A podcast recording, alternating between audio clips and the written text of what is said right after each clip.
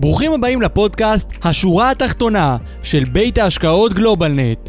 בכל שבוע נארח מומחים מעולם ההשקעות מישראל והעולם.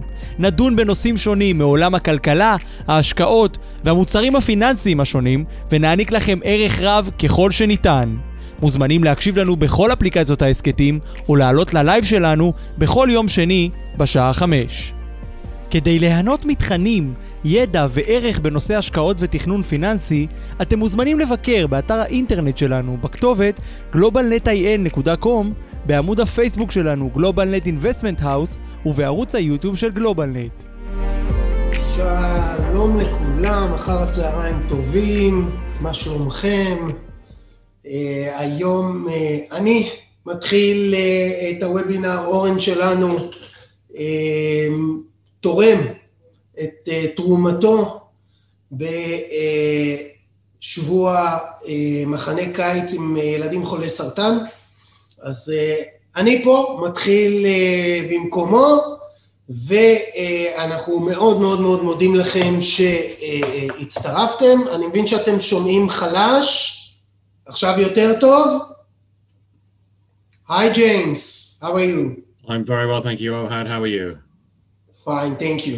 So a few words in Hebrew and we'll start. Okay. אז שוב, תודה רבה לכם שאתם uh, uh, מצטרפים אלינו היום, פרק שישים ושש. היום אנחנו נדבר על uh, uh, אגרות החוב הממשלתיות, בעולם, בייחוד ארצות הברית, ואיך זה משפיע על uh, כלל הנכסים uh, בעולם. אנחנו מארחים את ג'יימס מקסוול, דירקטור בקרן דאבליו דאבליו, שמתמחה בהשקעות בניירות ערך בכל העולם. אז uh, זה אנחנו נעשה, והזמן שישאר לנו נוכל לדבר קצת על איי אר איי, היתרונות, ובעיקר פרמטרים לבחירת uh, גוף uh, ב-איי אר איי. אז זה מה שאנחנו נעשה היום, ותודה רבה שאתם שוב איתנו. אבל לפני שאנחנו מתחילים בשידור, כרגיל, אנחנו מבקשים להדגיש כי אין בתוכן השיחה בוובינר להוות מעין תחליף לייעוץ ואו שיווק, השקעות או פנסיוני שמותאם לצורכי הלקוח, או ייעוץ מס שמותאם, או המלצה כלשהי לגבי כדאיות השקעה במוצר כזה או אחר, פנסיוני, פיננסי, השקעות. אין בדברים משום הזמנה או הצעה לביצוע פעולה כלשהי במוצרים או פנסיונים או פיננסיים, והמידע שמוצג הוא לידיעה בלבד, וכאמור הוא לא מהווה תחליף לייעוץ שמתחשב בנתונים וצרכים מיוחדים של כל אדם. אז כל אחד שעושה במידע הנ"ל שימוש כלשהו, כמובן שעושה את זה על דעתו ועל אחריותו. ושוב, אנחנו מודים לכם, אנחנו נתחיל, כאמור, בניירות ערך, בעיקר, בעיקר, בעיקר, נושא של אג"ח ואיך הוא משפיע על כל שאר הנכסים בעולם. אז, good evening, James. How are you? I'm very well, thank you. Good, good evening to you as well. How are you? Thank you very much. We are uh, very delighted to... Uh, Um, host you in our webinar. It's our sixty-sixth webinar. So wow, yeah, yeah, it's a, a, one, one every week, of, or is that one every month? Every week, every, every week. week. Uh, it's on Monday, every week at the same hour. So again, we're delighted to uh, host you, um, and we're talking about the microenvironments, and especially about the bonds, because all over the world investors are asking themselves, should we invest in what's supposed to be the uh, most uh, uh, most of our files are in bonds. Mm-hmm. They are supposed to be very very solid, making a, a solid return, and the few years, uh, uh, uh, the last few years are not exactly the same as always. So let's start at that. Okay, perfect. I think, I mean, you're quite right to start off with in that, that the relationship between bonds and, and other types of assets is, is no longer what it always was. It, it used to be that bonds were the safe asset class. You could get yields, fixed income from them, and there would be a, an inverse relationship with the equity markets. But we've already seen um, fifteen months ago at, at the beginning of the COVID pandemic that that relationship is not working in exactly the same way as it always did. And in addition, you have to take into account that uh, yield levels from certainly from sovereign bonds, U S Treasury notes, uh, U K gilts, et cetera, are they're still they're above what they have been, but they're still incredibly low. And if you build into that inflation as well, typically at the moment, bonds are producing the equivalent of negative yields. U S market, for example, their the ten-year Treasury note is, is at about one point four percent per annum, but their inflation is currently a little bit over two percent. So if you invest in the U S market, you're actually losing money. There are still several countries in Europe who have negative interest rates. So you have ten-year uh, sovereign bonds, which you actually have to pay to invest into. So It, that that's one side of things, in that investing into bonds. You need to translate. We go to the other side of things. Of course. Okay. אז ג'יימס כמובן מתחיל עם מה שאמור היה להיות התפקיד המסורתי של אגרות החוב בתיקים, והמשמעות של החזקה משמעותית בתיקים של אגרות חוב זה נכס שאמור לייצר הכנסה קבועה לאורך זמן. יותר מזה, הוא גם זה שאמור לתת לנו את הביטחון כשהתנודתיות במניות הולכת וגדלה, וכשיש ירידות בשוק המניות, אז אנחנו גם רואים את אגרות החוב שומרים על התיק מפני באמת התרסקות. זה די ממתן את התנודתיות שיש במניות. אלה היחסים, מישהו מדבר עליהם, בין אגרות החוב לבין המניות, וכבר תקופה שאנחנו רואים שהיחסים האלה, מה שנקרא, כבר לא עובדים, והתנודתיות באגרות החוב עלתה בצורה משמעותית, וכבר תקופה מאוד מאוד ארוכה ההשקעה באגרות חוב נותנת תשואה שלילית. הוא נתן גם דוגמה לגבי אגרות החוב הממשלתיות בארצות הברית, הטיבילס בארצות הברית, שנתנו או נותנות תשואה של כ-אחד נקודה ארבע אחוז ברמה השנתית, בעוד שהאינפלציה היא מעל שני אחוז, כך שריאלית מדובר פה בהפסד, ולא רק בארצות הברית, אלא במרבית המדינות בעולם, לא כולם, אבל מרבית המדינות בעולם, בטח העולם המערבי, בעצם מספק תשואות שליליות למשקיעים. So that's one side. Okay. So continuing from that, as I said, normally when people are expecting uh, volatility to creep into the market, perhaps the equity market to reach all-time caps, people move towards the bond market. But there are two problems with that currently. The first is that that relationship, that directly inverse relationship, is no longer in existence. And no one can be quite sure that if we see bond yields increase, uh, then e- equity prices are going to come down, or vice versa. The second thing is, although you, you're getting safety with your money by investing into the bond market, the yields are just so a- appallingly low that you're actually losing money by protecting it.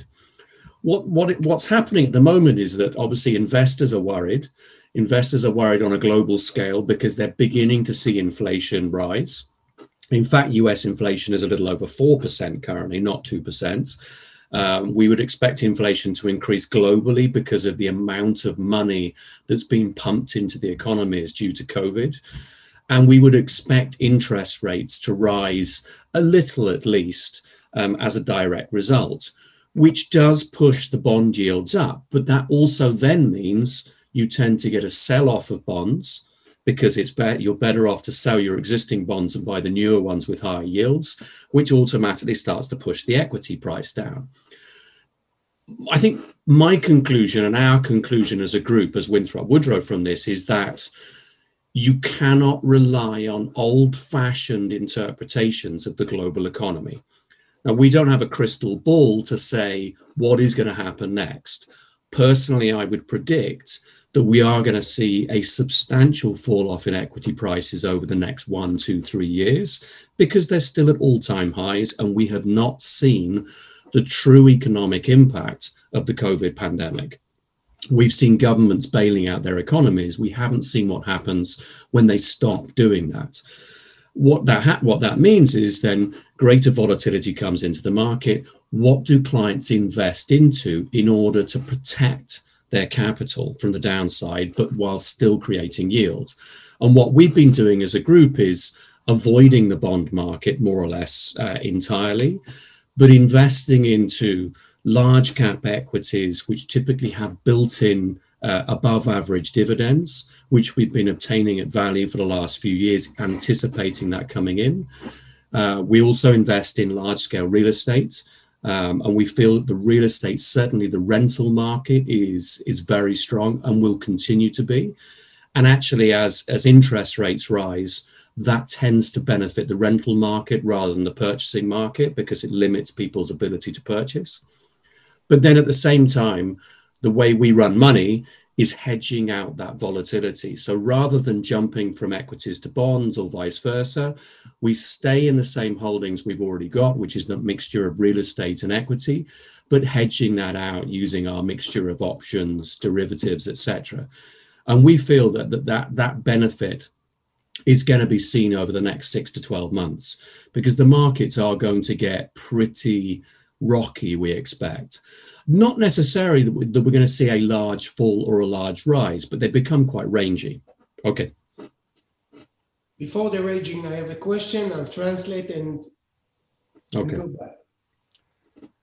שוב, הוא מדבר על היחסים בין המניות לאג"ח. הוא בא ואומר שהתיקים שלהם, הם, הם מנהלים השקעות בצורה שהיא שונה ממה שעשו בעשרות שנים לשעבר. הם בכלל, אבל בכלל, בכלל, בכלל לא מחזיקים אג"ח מכל סוג שהוא.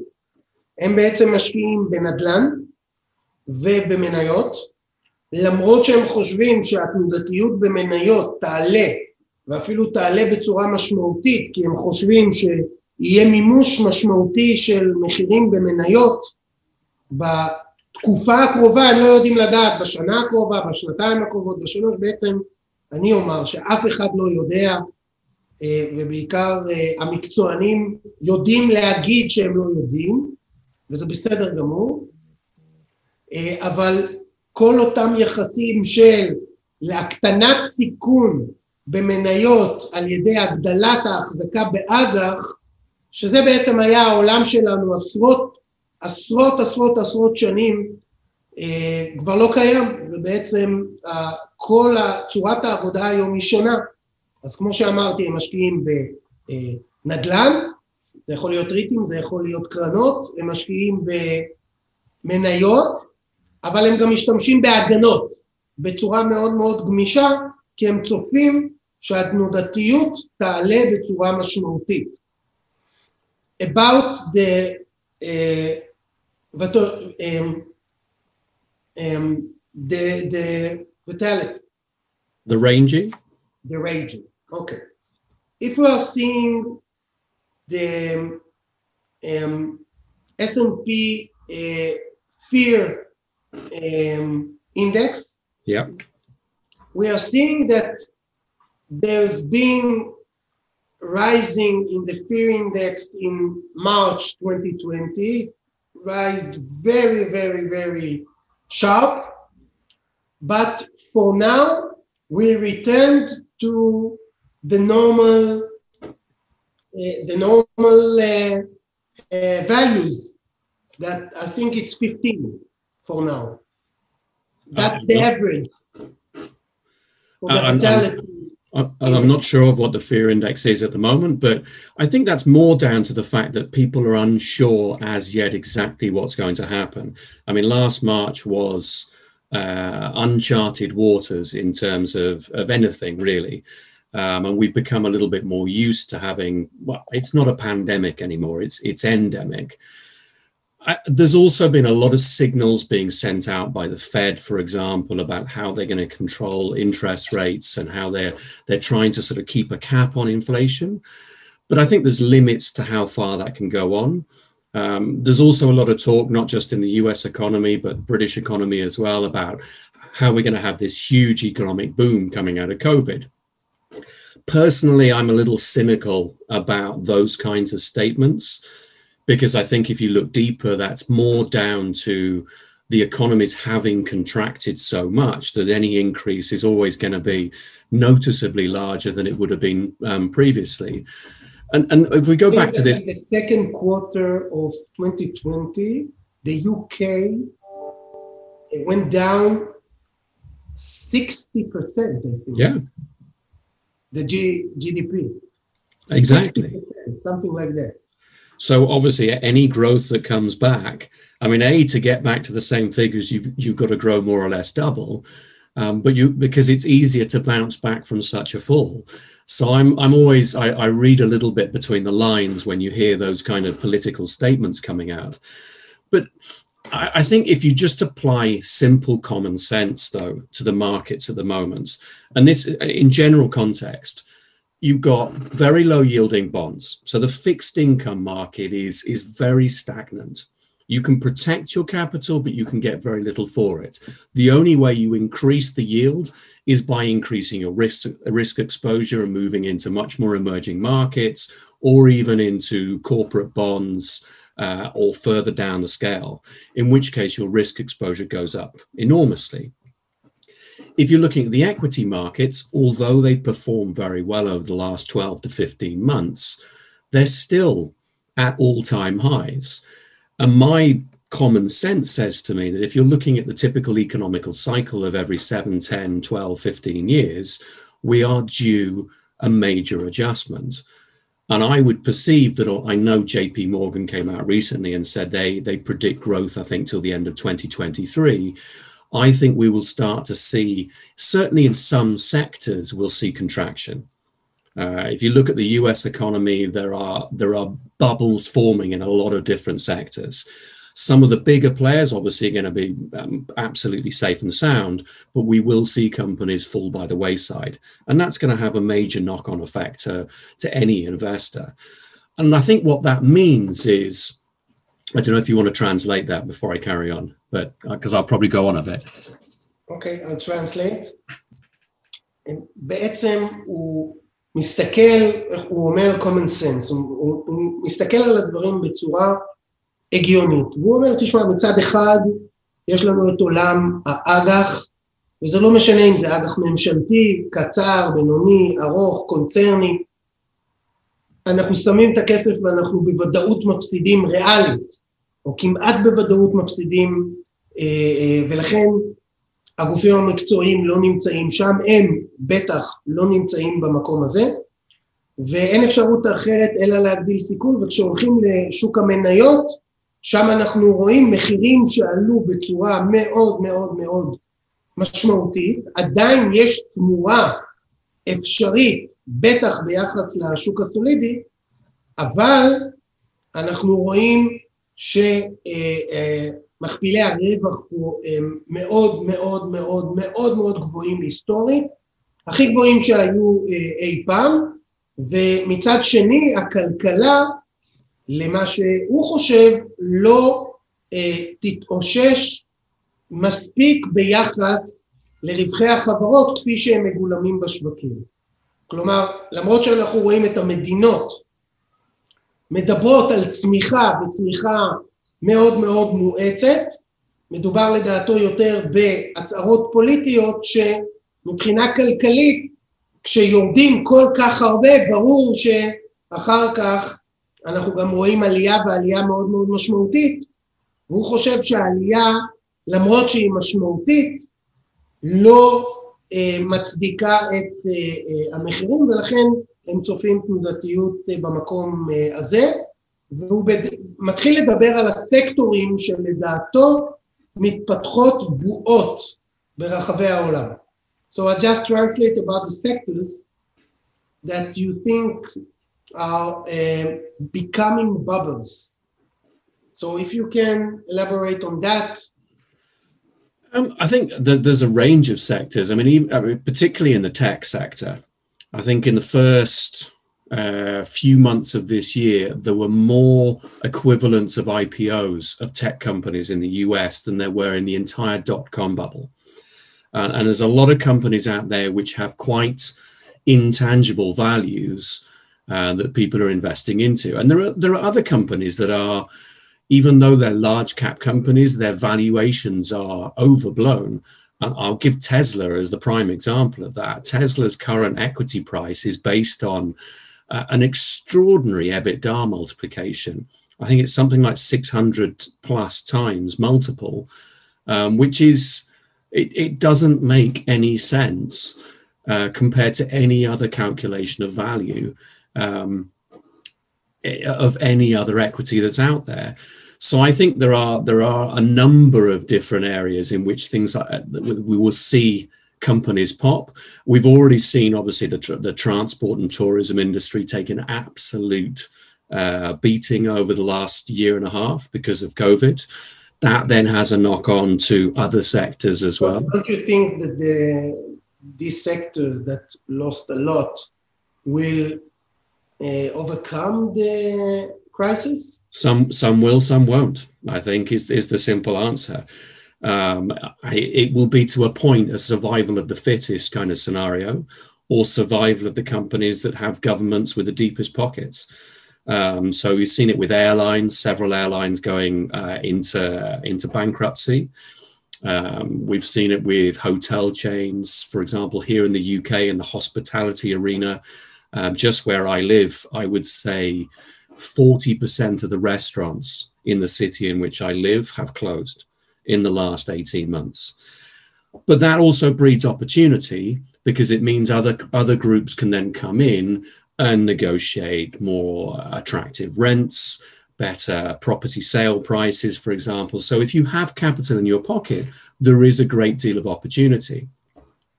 Just, I mean, going back to the point about Um, the relationship between bonds and equities and the general outlook on the markets, I think that the main thing to take away from it is that volatility anyway has been getting much worse. It's been getting increased for a number of factors, uh, partly because the markets are much more easily manipulated today through social media, also because there are very large players in the investment market who can cause the, the prices to rise and fall.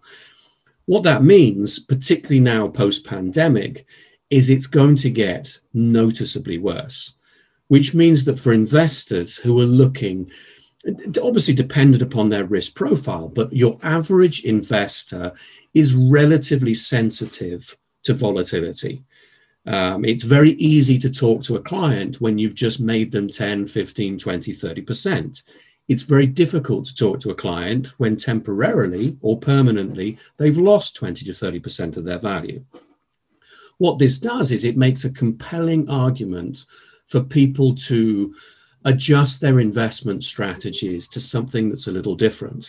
And that brings into play A, the alternative strategies, so obviously the non-correlated investment strategies, so your property investments, healthcare, et cetera.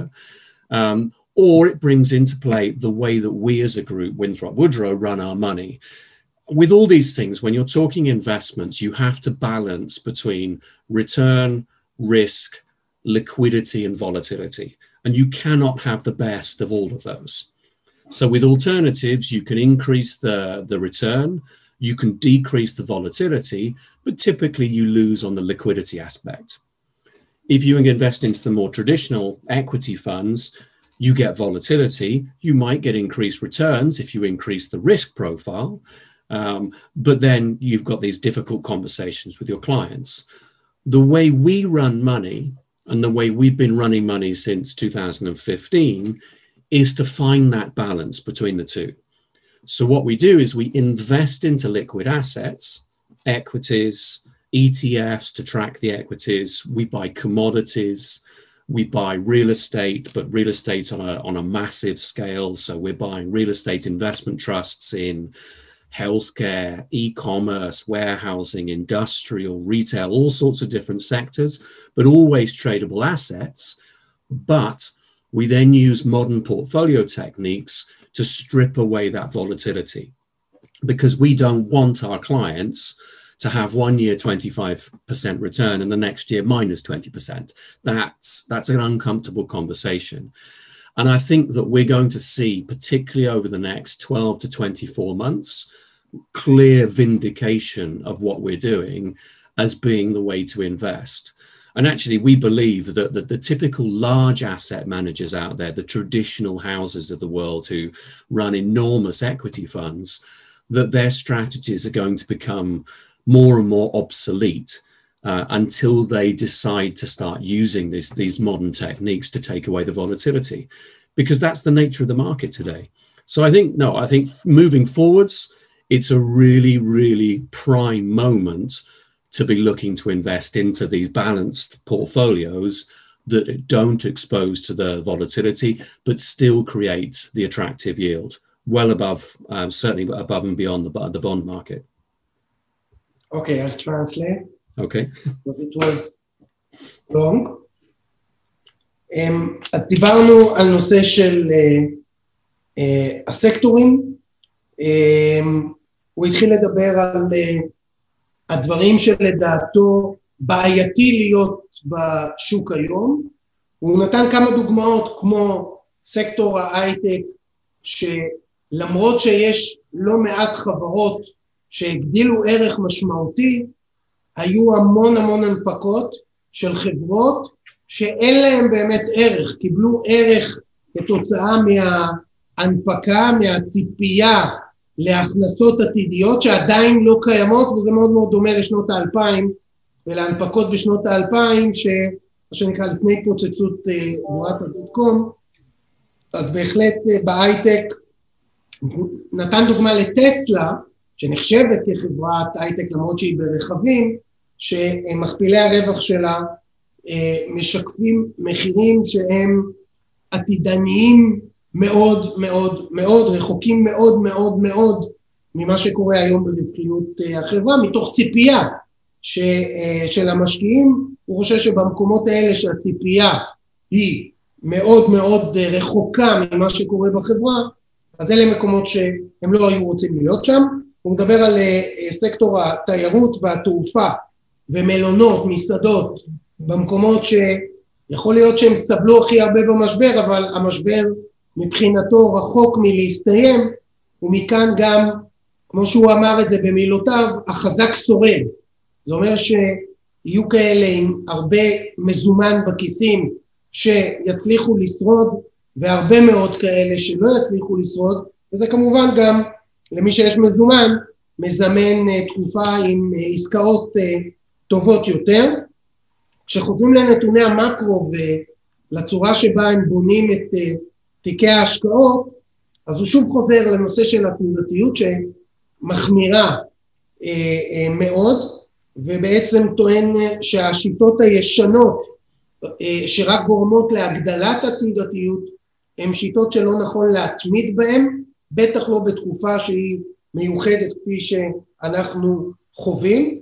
והוא בעצם אומר, יש פה כמה key factors, כמה נקודות מפתח שאנחנו רוצים למקסם, וזה הקטנת התנודתיות, הקטנת הסיכון, הגדלת הנזילות והגדלת התמורה, רק שכל שינוי שאני עושה יכול להשפיע על, על פקטור מסוים ולהשפיע הפוך על פקטור אחר. ועכשיו השאלה, איזה מין פקטור אני רוצה לחזק? כלומר, אם אני משקיע בהשקעות אלטרנטיביות, אז אני מגדיל באופן משמעותי את התמורה, אני מקטין באופן משמעותי את התנודתיות, אבל אני מוותר על נזילות. כלומר, אני מקטין את הנזילות, בעוד שאם אני משקיע במניות, אז אני מגדיל מאוד את הנזילות, גם באג"ח. מגדיל מאוד את הנזילות, אבל באג"ח אני מחסל את התמורה, ולא שיניתי בכלל מהתנודתיות, כי התנודתיות באג"ח היא כמו התנודתיות במניות, פחות או יותר, רק בלי התמורה. ולכן הם מסתכלים על השיטות הישנות כשיטות שצריך בעצם לעבור מהם לשיטות החדשות שמדברות על ההחזקה בנכסים,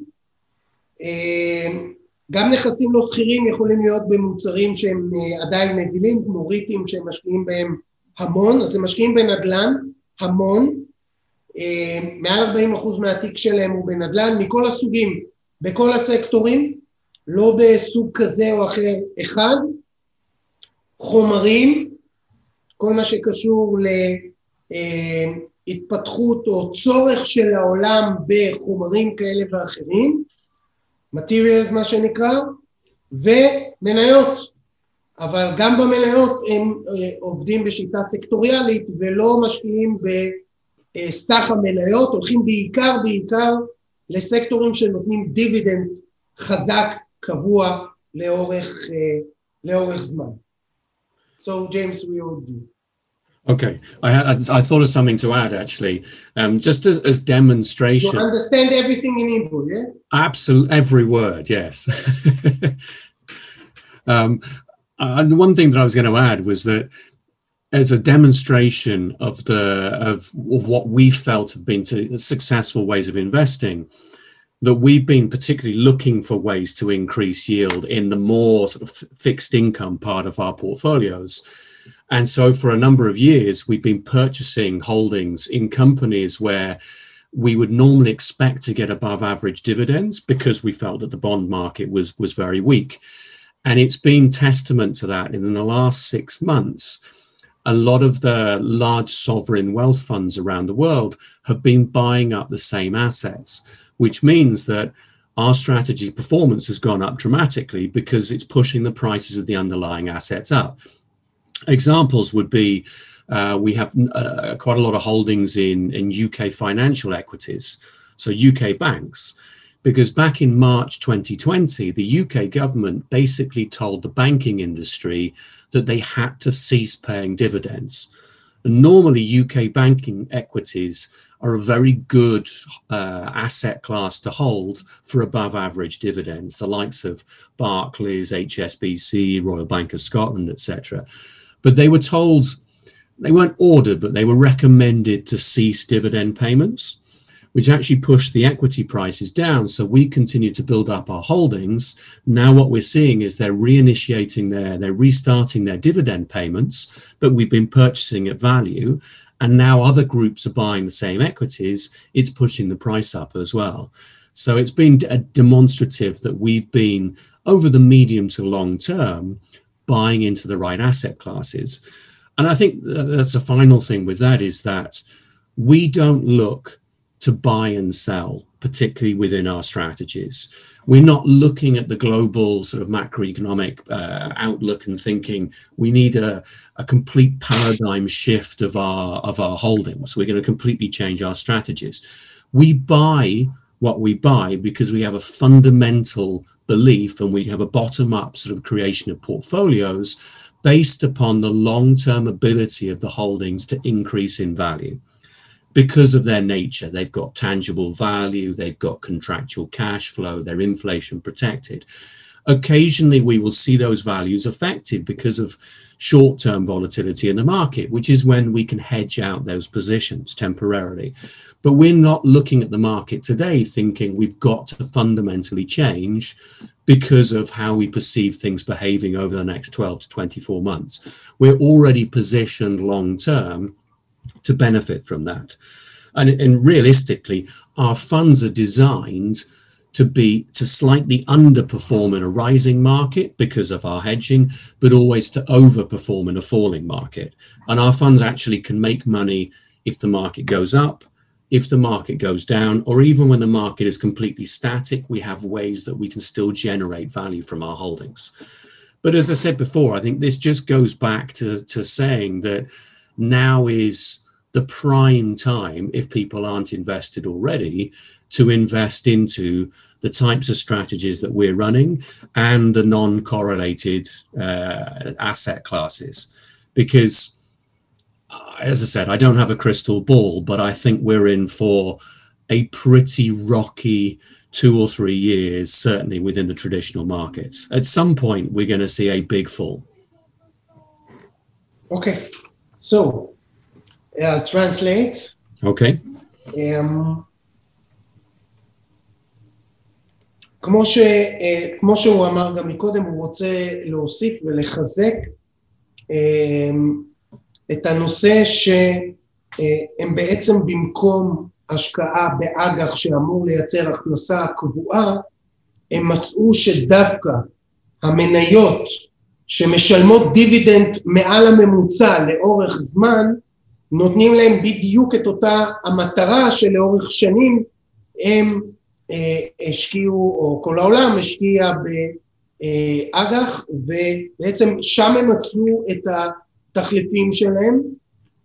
במהלך המשבר במרץ השנה שעברה, מרץ עשרים עשרים, כשחברות ששילמו דיבידנד, כמו סקטור הבנקאות באנגליה, שירד בצורה מאוד מאוד משמעותית, גם כי המדינה ביקשה מהחברות הפיננסיות לעצור לשלב מסוים, לזמן מה, את הדיבידנד, הם ראו פה הזדמנות מאוד מאוד משמעותית להגדיל את החשיפה בסקטור הזה. סקטור שנפל יותר מסקטורים אחרים במרץ עשרים עשרים, גם בגלל הדרישה הממשלתית, והם ראו בזו הזדמנות משמעותית מאוד, כי הם חשבו שהחברות האלה יחזרו בשלב מסוים לשלם את אותו דיבידנד שהם שילמו לאורך זמן, וזה באמת הצדיק את עצמו, עד כדי שגם הרבה מאוד גופים עובדים ברחבי העולם, אחרי שהדברים קרו, החזיקו או הגדילו מאוד בתיקים את ההחזקות שלהם בסוג החברות האלה, וזה כמובן היטיב גם עם ההחזקות שלהם, כי כשכולם קולים, אז המחירים עולים ועולים בצורה אה, משמעותית. הוא מדבר על שיטת העבודה שלהם שלא דוגלת בשינויים תכופים בפוזיציות, אה, לא למכור ולקנות כל הזמן, אלא לחפש באמת את, ה, את שינויי המקרו העיקריים, את אותה פוזיציה שלדעתם מתאימה לתקופה של חודשים אה, קדימה, ומכאן לחזק את הפוזיציות ולהחזיק אותם לאורך אה, זמן. התיק שלהם נכון להיום, לדעתו, בנוי בצורה כזו שאם, אה, והם בהחלט חושבים שהשווקים הם כל כך גבוהים, שבהחלט הסיכון לירידה משמעותית מאוד בשווקי המניות הוא סיכון מאוד מאוד מאוד משמעותי וריאלי, ולכן התיקים שלהם, בגלל הגידור שהם עושים, זה לא שהם מורידים החזקות, הם פשוט מגדרים את התיק בצורה כזאת, שאם יהיו ירידות, ואפילו ירידות מאוד משמעותיות, אז התיק שלהם ירד בצורה דרמטית, נמוכה מאשר המדדים. הרבה אנשים אוהבים להשקיע במדדים, אז פה בהחלט הם אה, חושבים שהתיק שלהם יהיה הרבה הרבה פחות תנודתי מהמדדים, ירד הרבה, הרבה אה, פחות, ואותן חברות יציבות שימשיכו לתת את הדיבידנד, זה המקום שבו הם יצליחו וימשיכו לעשות את אותה הכנסה לאורך זמן. אם יש לכם שאלות, אני אשמח שנענה, כי אנחנו ממש לקראת סוף ההרצאה של ג'יימס, ואנחנו נעבור לנושא הבא. I ask if there's any questions, so we can, uh, you can answer them. Uh, if not, we will Uh, and that part of uh, our event today, our webinar today. Perfect. So I don't see any question for now.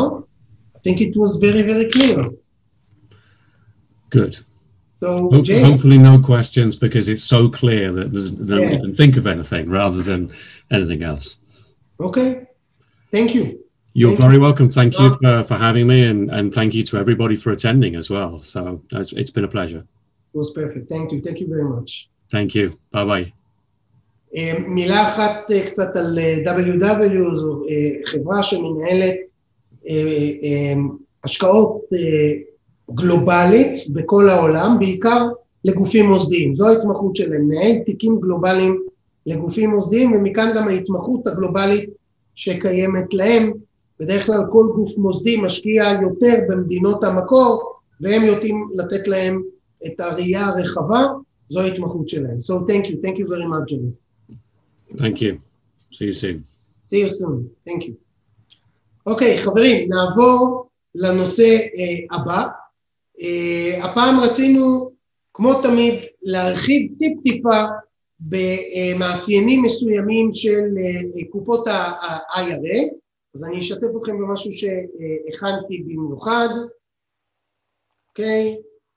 אז, אז בואו נדבר קצת שוב, ואנחנו אוהבים לדבר על איי אר איי, כי מבחינתנו מדובר בפלטפורמת השקעה מאוד מאוד יעילה, אז איך לקחת שליטה על העתיד, ואני גם מדבר על פרמטרים לבחירה של פלטפורמה, איך לבחור את הפלטפורמה שבה הייתי רוצה לנהל את אותה קופת איי אר איי, אבל לא כולם מכירים, אז בואו ננסה למפות מה זה הדבר הזה ואיפה זה יושב, בעצם לקראת הפרישה, לאחר הפרישה שמצטברים לנו הרבה מאוד כספים, ואנחנו רוצים לקחת שליטה על ניהול הכספים, הרבה פעמים אנחנו רוצים להקטין את הסיכונים, לקחת שליטה, לדעת מה עושים בקופות שלנו, אז במסגרת שלל הפתרונות שיש להשקעות בגיל הזה, קופת איי אר איי היא בעצם הקופה שנותנת לנו את מרבית השליטה על מה נעשה בקופות הגמל שלנו. אז הקופות האלה יצאו ב-אלפיים שבע עשרה, אנחנו מדברים על סוג, סוג קופה, אולי הקופה הנפוצה ביותר בארצות הברית, סוג הקופה, בארצות הברית יש כמה סוגי קופות, שליש מכספי הפנסיה בארצות הברית מנוהלים במוצר הזה, אנחנו איי אר איי מדובר על individual retirement account, כלומר לקחת קופת גמל, שזה קופה לפרישה, כספים לקצבה, זה גם יכול להיות כספים נזילים, אבל זה יכול להיות גם כספים לקצבה, אז זה חשבון לפרישה, שמנהלים אותו באופן אישי. זה הרעיון. והקופת גמל בניהול אישי מאפשרת לנו, כפי שאמרתי, לבחור את ניירות הערך, לבחור את האסטרטגיה, אני גם יכול לבחור מנהל אחר שאני רוצה, או לבד לעשות את, ה, את הדברים. מה אני יכול להכניס לתוך הקופה? קודם כל קופות גמל נזילות של שכירים ועצמאים, קרנות השתלמות מכל סוג, נזילות או לא נזילות, מקסימום חמש נקודה שלושים ושש מיליון לתעודת זהות, זאת אומרת בני זוג יכולים כפול, גם כאלה שאין להם קופות נזילות, אבל יש להם או קצבה מזערית, קצבה מזערית זה חמשת אלפים וחמש מאות ש"ח, סליחה, ארבעת אלפים וחמש מאות ש"ח, סליחה, ארבעת אלפים וחמש מאות ש"ח, או סכום שיהווה בעתיד קצבה מזערית. כלומר, סכום בצד של אחד נקודה שלוש מיליון ש"ח, בצד מעבר לכספים שאני מעביר לתוך קופות הגמל ב-איי אר איי. עכשיו, שם אני יכול להשקיע גם במוצרים פסיביים, נזילים או לא נזילים, קרנות נאמנות מחכות מדע, תעודות סל, בחשבון היהודי הזה. אני יכול גם להשקיע בניירות ערך סחירים, בפקדונות וביחידות של קרנות חוץ. לא קרנות, קרנות לא נזילות יכולות להיות רק קרנות חוץ, כי רק הן אה, אה, בעצם מתאימות למדיניות או לתקנות שפורסמו בישראל. הכספים יושקעו או ב, רק בישראל או במדינה מאושרת. מדינה מאושרת זה מדינה שמדורגת לפחות כמו ישראל. אז אלה הדברים אה, אה, בהקשר הזה.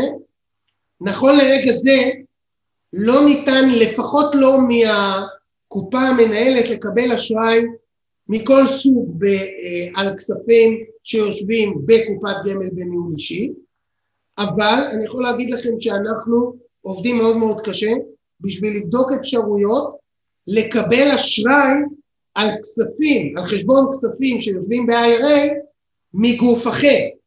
כי אם הגוף המנהל לא יכול לעשות, זה לא מונע מגוף אחר לתת אשראי. אז אנחנו עובדים על זה, ועובדים על זה מאוד מאוד קשה.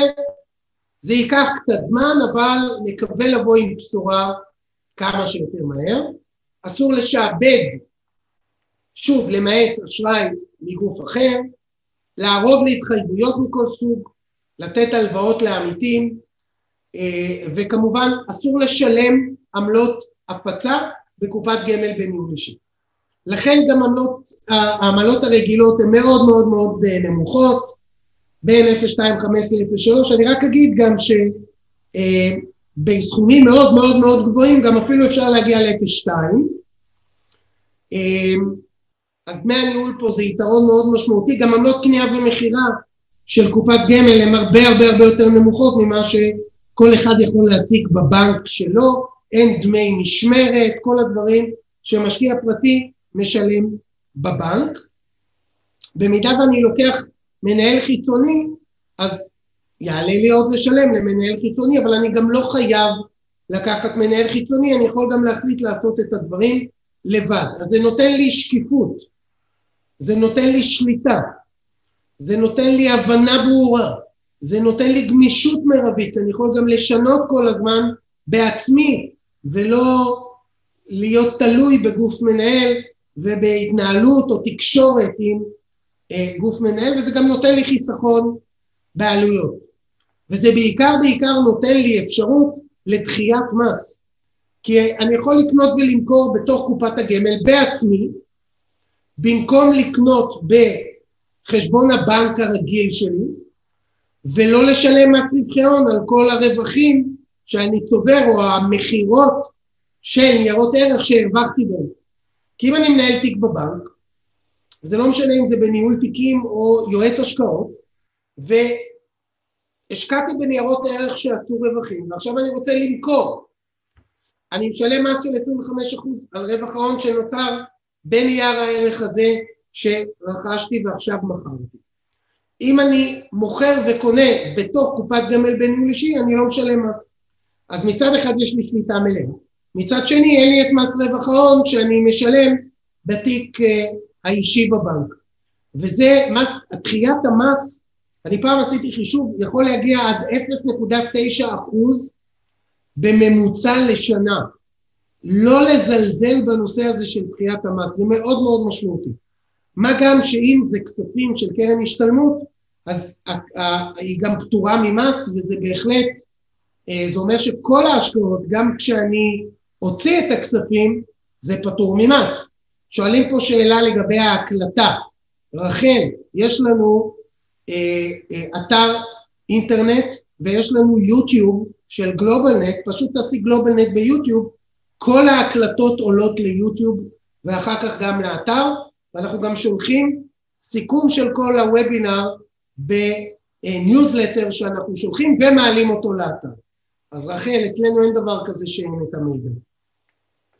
אז יש גם אפשרות לעשות הפקדה לקופת גמל, מה שאנחנו קוראים הפקדה לקצבה מוכרת, הפקדה לתיקון מאה תשעים, ככה נהוג לקרוא לזה, ואז יש שתי דברים, יתרון מיסוי בהעברה לדור הבא, וגם אפשרות לרווח הון, למס רווח הון נמוך של חמישה עשר אחוז מרווח נומינלי, במקום עשרים וחמישה אחוז מהרווח הריאלי. כשאין הרבה אינפלציה זה משמעותית, הבדל מאוד מאוד משמעותי. אז זה לגבי יתרונות המיסוי. עכשיו, למה בכלל לעשות את זה? למה להשקיע דרך I R A? אז מכיוון שאנחנו נצטרך, אחרי הרבה שנים שחסכנו, לקלקל את משפחתנו לעוד הרבה יותר שנים ממה שחשבנו, כי אם היום אנחנו צריכים עשרים שנה להשתמש בנכסים, אז תוך כמה עשורים זה יהיה שלושים שנה. תחשבו על ילדינו, מה יהיה איתם? אז שנות החיים שעולים יכולים להיות בעיה, ואז עולות הרבה מאוד שאלות, האם הכסף יספיק? אולי אני צריך יעדים גבוהים יותר ממה שקופות הגמל היום נותנות לי בתנודתיות מאוד מאוד גבוהה, ואם לא, לכמה זמן הכסף יספיק. דיברנו על נושא של מיסוי, שהוא מאוד מאוד חשוב, לשמור על הכסף, להוריד את הסיכון, אז דיברנו על הסיכונים, העברת העושר לדור הבא, יש לנו פה בהחלט יתרונות משמעותיים, יתרונות מיסוי משמעותיים בהעברת הרכוש לדור הבא, ולכן, אחרי שכל החיים עבדתי, כדי לייצר נכסים מכל הסוגים, אז אני רוצה שהם יעבדו עבורי, וב-I R A הם עובדים כפי שאני אומר להם לעבוד. וזה העיקרון, לשלוח את הנכסים לעבוד. אז עברנו, זה הסיכום של הדברים, קרנות השתלמות, קופות גמל נזילות, קופות גמל מעל אחד נקודה שלוש מיליון, והקופות לתיקון מאה תשעים, הכל אפשר להעביר למסלול השקעות מסוג איי אר איי. זה העיקרון של ההפקדה לתיקון מאה תשעים, רק תזכרו, אם שמתי מיליון שקל, אז תשע מאות שישים וחמש ילך להפקדה מוכרת, קצבה מוכרת, אבל הבסיס של שלושים וארבעה אלף ארבע מאות חמישים ושתיים תמיד יהיה כמו קצבה רגילה. עכשיו, עמית יכול להפקיד עד תשע נקודה אחת חמש מיליון ללא אישור מיוחד, אבל אפשר לגשת למס הכנסה ולקבל אישור גם אם רוצים להפקיד עשרים או שלושים או ארבעים מיליון שקל, ואני עשיתי את זה בעבר. עכשיו, אמרנו נדבר על הגופים, אז איזה גופים יש לנו? יש לנו, הגוף הגדול ביותר זה מיטב דש, מנהלים בערך, זה נתונים די עדכנים, מנהלים כחמש, חמישה מיליארד שח, להיום סך, סך השוק הוא בערך שתים עשרה וחצי מיליארד, אלמן אל דובי, שתיים נקודה שש מיליארד, מגדל קיימים פה, אבל סכום מאוד מאוד נמוך, זה לא אפס, זה פשוט חמישים וחמישה מיליון שח, זה קרן יחסית חדשה, קופה יחסית חדשה, אבל לפי מה שהבנתי הם בהחלט רוצים לגדול. פסגות שמכרה את הקופה הייתה מעל מיליארד שח, מכרה את זה ל... מכרה את זה לאלצ'ולר שחם, שמכרה את זה להראל, שמכרה את זה עכשיו לסלייס, איי אר איי ישראל.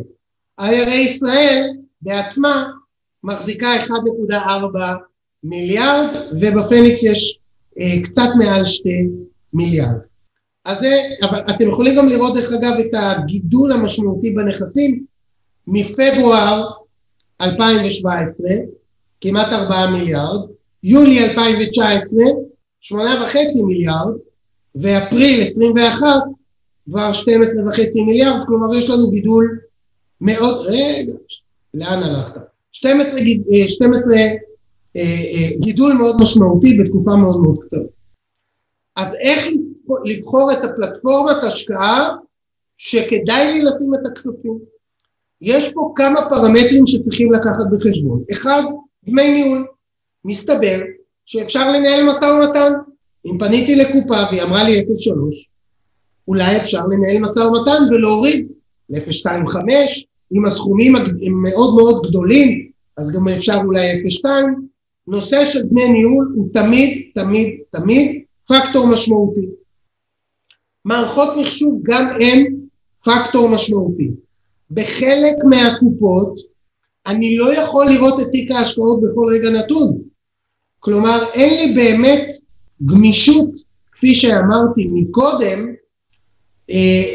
לבחור לעשות שינויים, בטח לא שינויים תכופים, אם אני לא רואה את ניירות הערך. אז בפסגות פעם בהחלט היה בעייתי לראות את תיק ההשקעות, במיטב רואים את התיק בכל רגע נתון. אני חושב שזה פרמטר מאוד מאוד חשוב, היכולת לשקיפות ולראות את התיק. הפלטפורמה צריכה לאפשר לי להשקיע במה שאני רוצה. זה אומר שאם הפלטפורמה, קופה, קופה, קופת הגמל, מקשה על פתיחת קרנות חדשות שאני רוצה להשקיע בהן, אז זה בעיה.